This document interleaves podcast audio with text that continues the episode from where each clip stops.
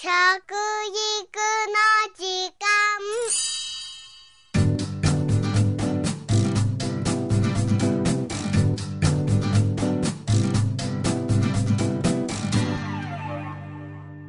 服部幸男です。食育の時間ポッドキャスト。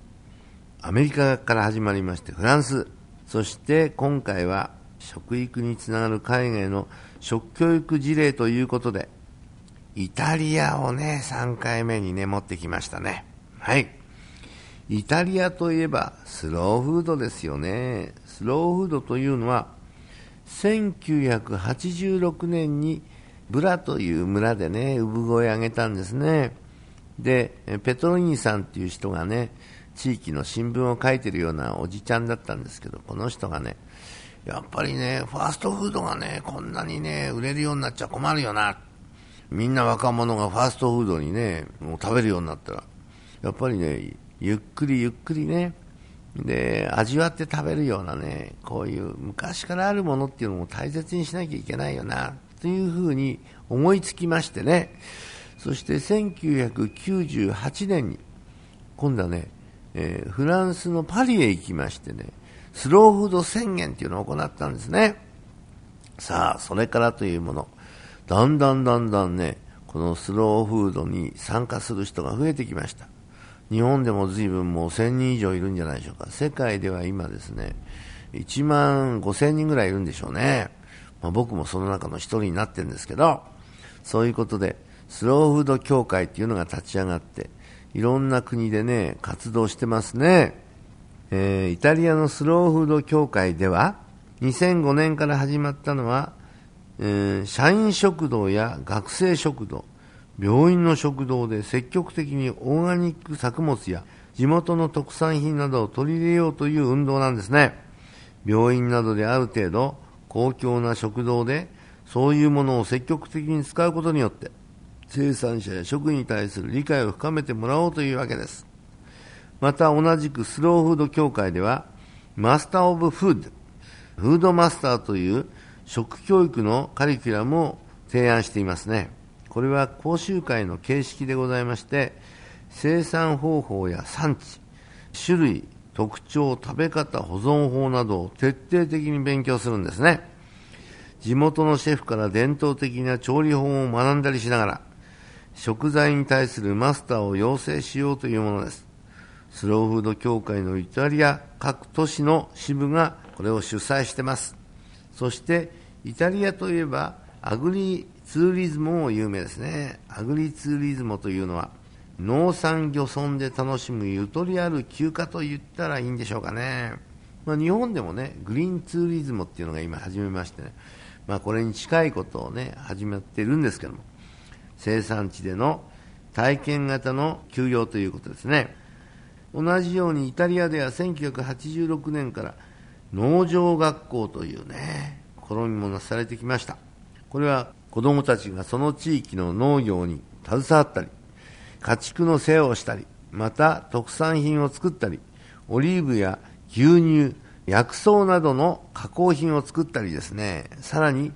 有機栽培の大切さを理解させるためにオーガニックの作業も手伝わせるんですね。そういう体験からエコロジーや環境に対する教育も行っているんです。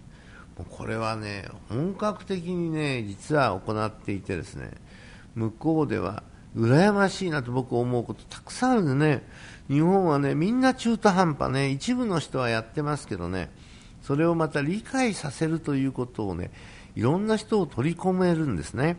日本ではね、そんな何を手間かけちゃってなんてね、それは確かにお金持ってる人のためでしょうぐらいの話なんですよね。これは日本でももう少し見習ってほしいなと思いますね。はい。さらにイタリアでは、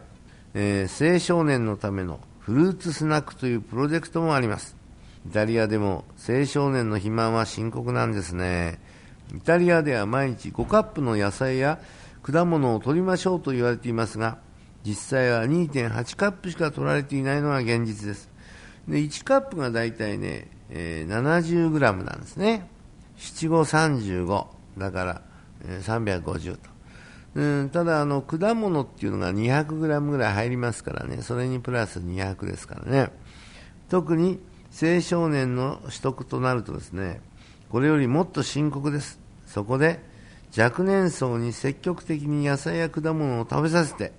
健康的な食習慣を身につけてもらおうと始まったのがフルーツスナックのプロジェクトなんですね。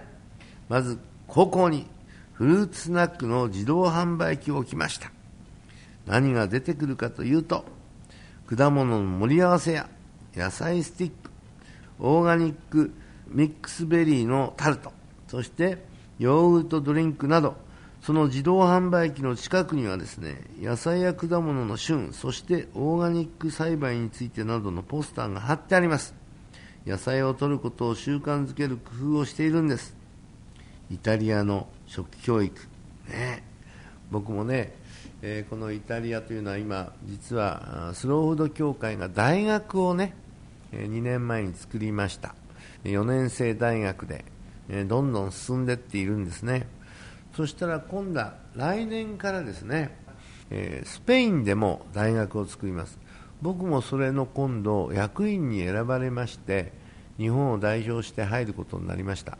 え、この中にはあのフェラードリアというような人とかねアルサックというようなあのスペインを代表する職の方々も、まあ、役員として入ったり講師としても入るんです、まあ、そんなことで、まあ、イタリアが一番世界で最初にそういう学校を作ったということになるんですけども2番目がスペイン。3番目ぐらいには日本行きたいですね。ぜひね、えー、そんなことで。今あの関西の方でねまあ、大学がですねそういうのを作りたいという希望が出ているようですけどまだ実現まではいっておりません、えー、早いところねそれがこう立ち上がるといいかなというふうに思っておりますのでよろしくお願いします。ということで食育の時間服部幸雄でした。